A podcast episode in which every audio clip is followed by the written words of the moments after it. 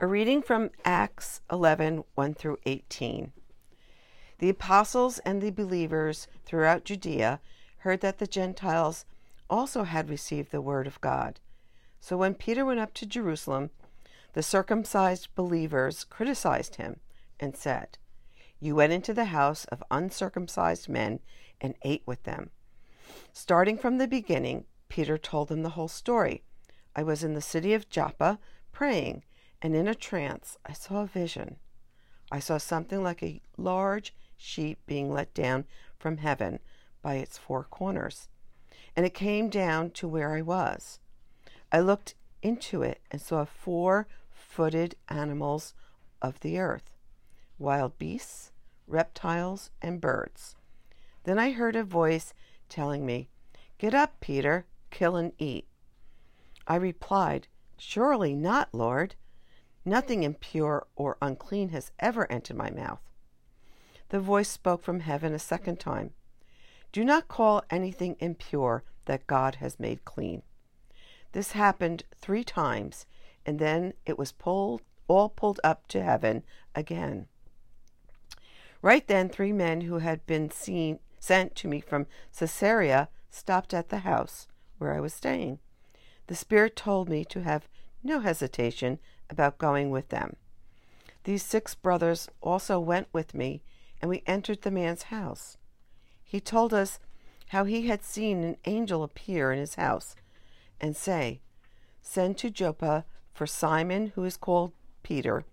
He will bring you a message through which you and all your household will be saved. As I began to speak, the Holy Spirit came on them, as he had come on us at the beginning. Then I remembered what the Lord had said John baptized with water, but you will be baptized with the Holy Spirit. So if God gave them the same gift he gave us, who believed in the Lord Jesus Christ, who was I to think that I could stand in God's way? When they heard this, they had no further objections and praised God, saying, So then, even the Gentiles, God has granted repentance that leads to life. This is the word of God for the people of God. Thanks be to God.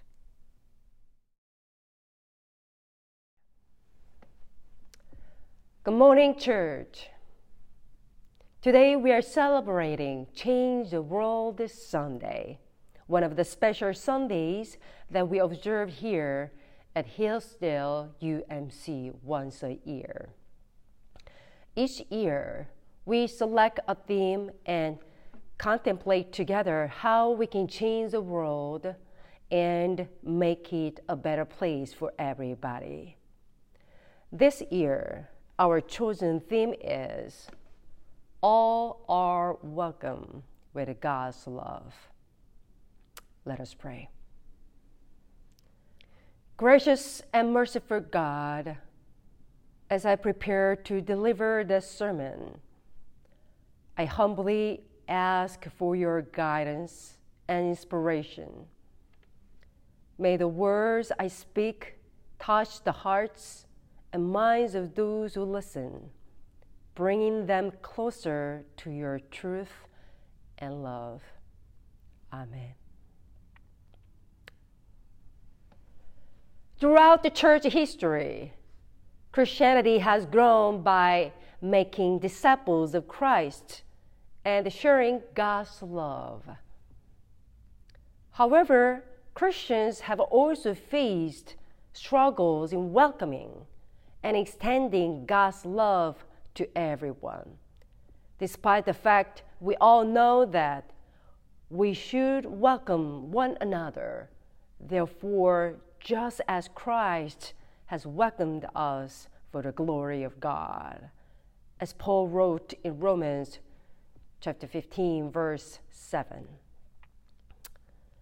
Last week, we celebrated Pentecost Sunday, the birthday of the church. Not long after the first Christians received the Holy Spirit, the early church Christians faced strong opposition in accepting the Gentiles as part of their faith community. According to God's law, they believed the Gentiles were unclean, which meant they were sinners.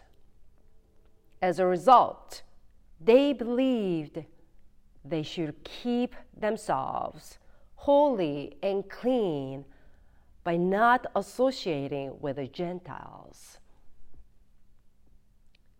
However, through the work of the Holy Spirit, the Jewish Christians were challenged and began to accept the Gentiles, inspired by Peter's preaching and his vision of clean and unclean animals, as you read in the scripture this morning.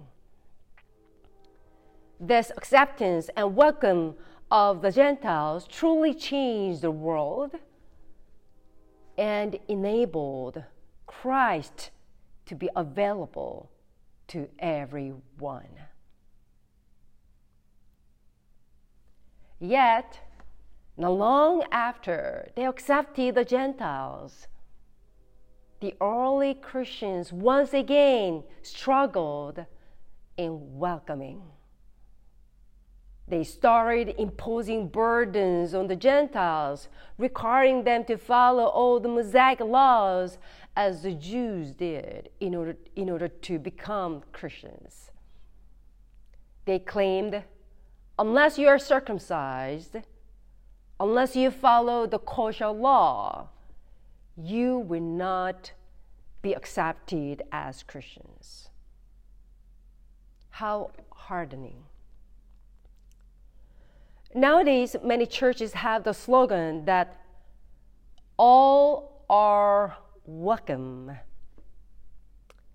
But let's ponder the following questions Do we, as Christians, genuinely welcome all people, regardless of their ethnicity, race, socioeconomic status, gender, disabilities, languages, religion, and sexual orientation? Is our church a safe place for everyone, regardless of who they are? If someone has to call the church office first or speak to a pastor first to check whether or not they will be accepted into the faith community. Can we truly say that we are welcoming everyone?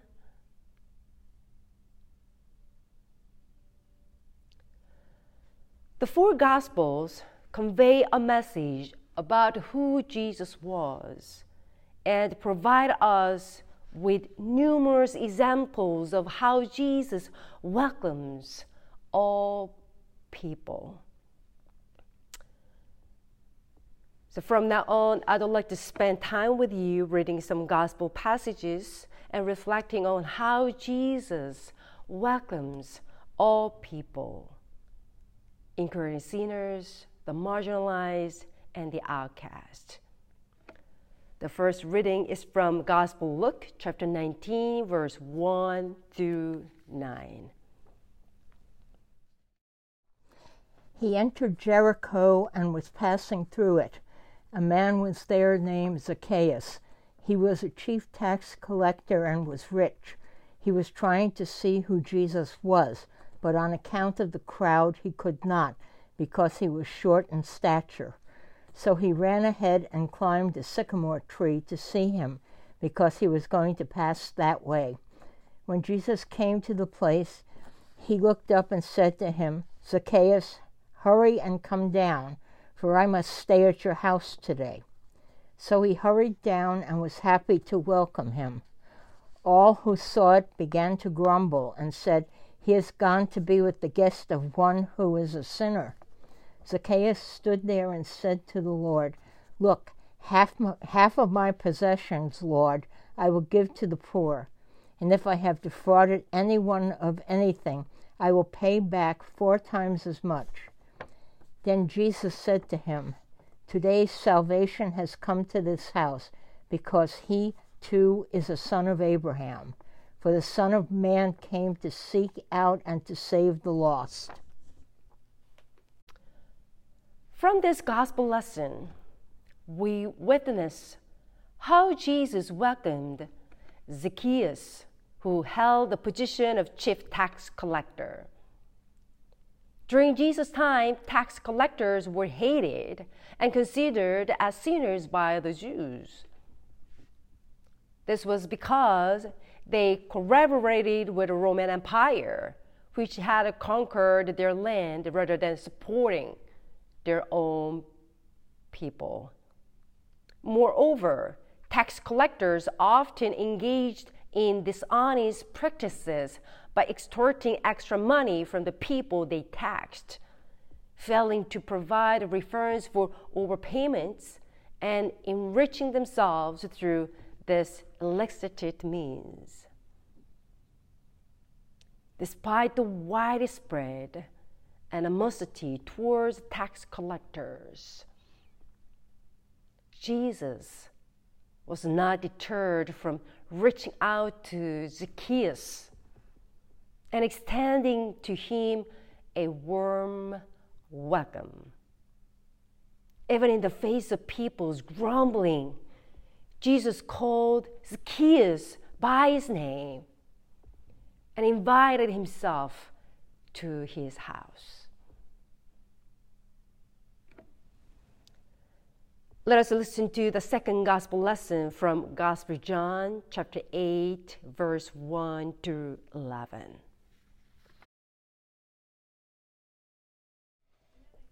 While Jesus went to the Mount of Olives, Early in the morning he came again to the temple. All the people came to him, and he sat down and began to teach them. The scribes and the Pharisees brought a woman who had been caught in adultery, and making her stand before all of them, they said to him, Teacher, this woman was caught in the very act of committing adultery. Now, in the law of Moses commanded us to stone such a woman. Now, what do you say? They said this to test him, so that they might have some charge to bring against him. Jesus bent down and wrote with his finger on the ground. When they kept on questioning him, he straightened up and said to them, Let anyone among you who is without sin be the first to throw a stone at her. And once again he bent down and wrote on the ground. When they heard it, they went away, one by one, beginning with the elders. And Jesus was left alone with the woman standing before him. Jesus straightened up and said to her, Woman, where are they? Has no one condemned you? She said, No one, sir. And Jesus said, Neither do I condemn you. Go your way, and from now on sin, do not sin again. In this gospel lesson, we witness how Jesus welcomed the woman who was caught in adultery with great compassion. When the Pharisees and the scribes attempted to condemn her as a sinner deserving of death and tested Jesus, Jesus did not pass judgment on her because of her sin. Instead, he extended his grace to her, shielding her from the condemning eyes of others, and embraced her, acknowledging her as a person in need of love and forgiveness.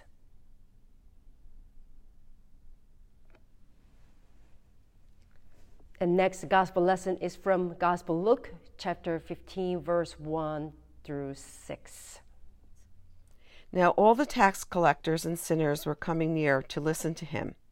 And the Pharisees and scribes were grumbling and saying, This fellow welcomes sinners and eats with them. So he told them this parable Which one of you, having a hundred sheep and losing one of them, does not leave the ninety nine in the wilderness? and go into the one that is lost until he, fa- he finds it. And when he has found it, he lays it on his shoulders and rejoices. And when he comes home, he calls together his friends and neighbors, saying to them, Rejoice with me, for I have found my lost sheep. When the Pharisees and the scribes labeled certain individuals as sinners and rejected them, Jesus welcomed them and accepted them as one of his own sheep, whom he needed to care for. Through the parable, Jesus expressed that finding the lost sheep would bring him great joy because Jesus loves all people and they are his sheep. When Jesus welcomed them, he did not pass the judgment nor set conditions, but rather accepted them as they were, building relationships by spending time together and sharing meals, even though it was forbidden for him as a Jew. This leads us to reflect on the following question Are we actively searching for the lost sheep and welcoming them by building relationships, creating a safe place for them, and being willing to take a risk in reaching out to them? Lastly, let's read Gospel Matthew chapter 19, verse 13 through 15. Then people brought little children to Jesus for him to place his hands on them and pray for them. But the disciples rebuked them. Jesus said, Let the little children come to me and do not hinder them, for the kingdom of heaven belongs to such as this. When he had placed his hands on them, he went on from there. With their own judgment, the disciples prevented the children from coming to Jesus. Perhaps they believed that children's, uh, children were not suitable for Jesus, Jesus' teachings or considered them to be mischievous, unruly, and noisy.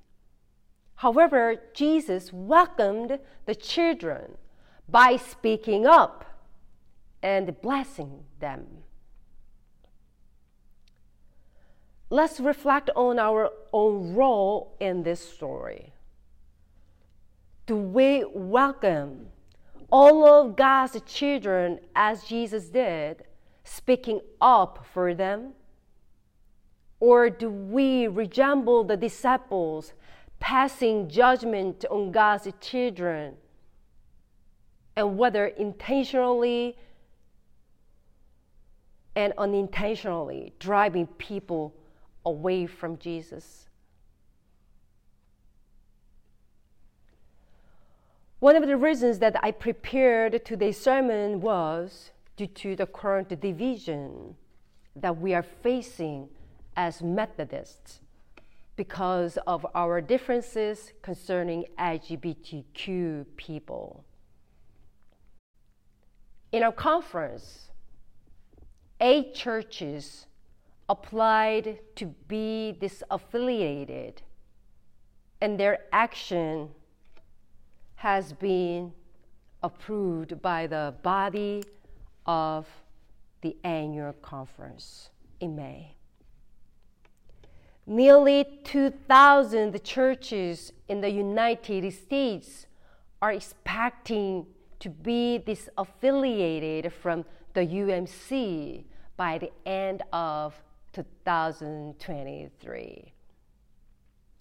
Those churches who want, who want to leave UMC, their saying is, we welcome the LGBTQ community, but we do not affirm them. We welcome the LGBTQ community, but they can't serve at our church. We welcome the LGBTQ community, but we can't accept them as they are.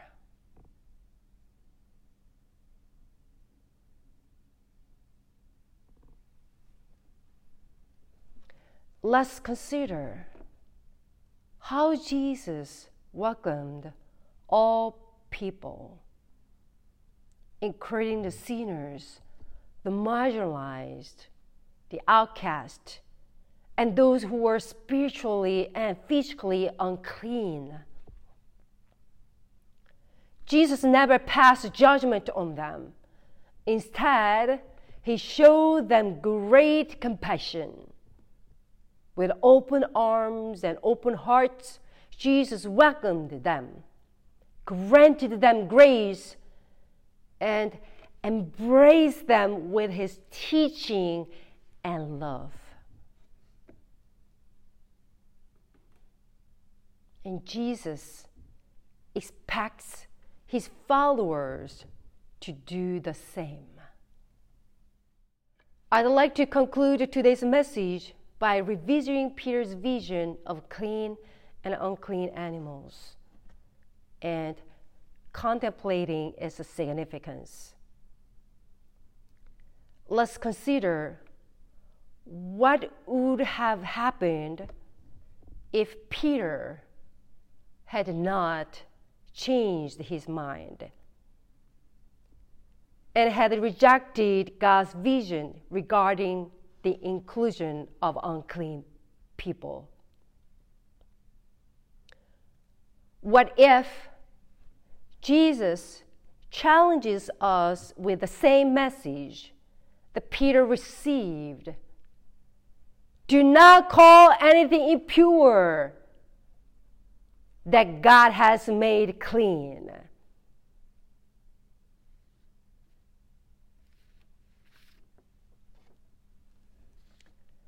These questions prompt us to reflect on our own attitudes and actions towards those whom society may label as impure or unworthy. It challenges us to examine whether we are truly following Jesus' example of radical love and acceptance. Let us remember that God's love, God's grace, knows no bounds, and that all people, regardless of their past or circumstances, have the potential for redemption and transformation. As we strive to live out the teachings of Christ, let us resist the temptation to judge and exclude others. Instead, let us wholeheartedly embrace the message of inclusivity and compassion to change the world. May we open our hearts and minds to the transformative power of God's love, recognizing that it has the ability to reach and transform lives. Amen.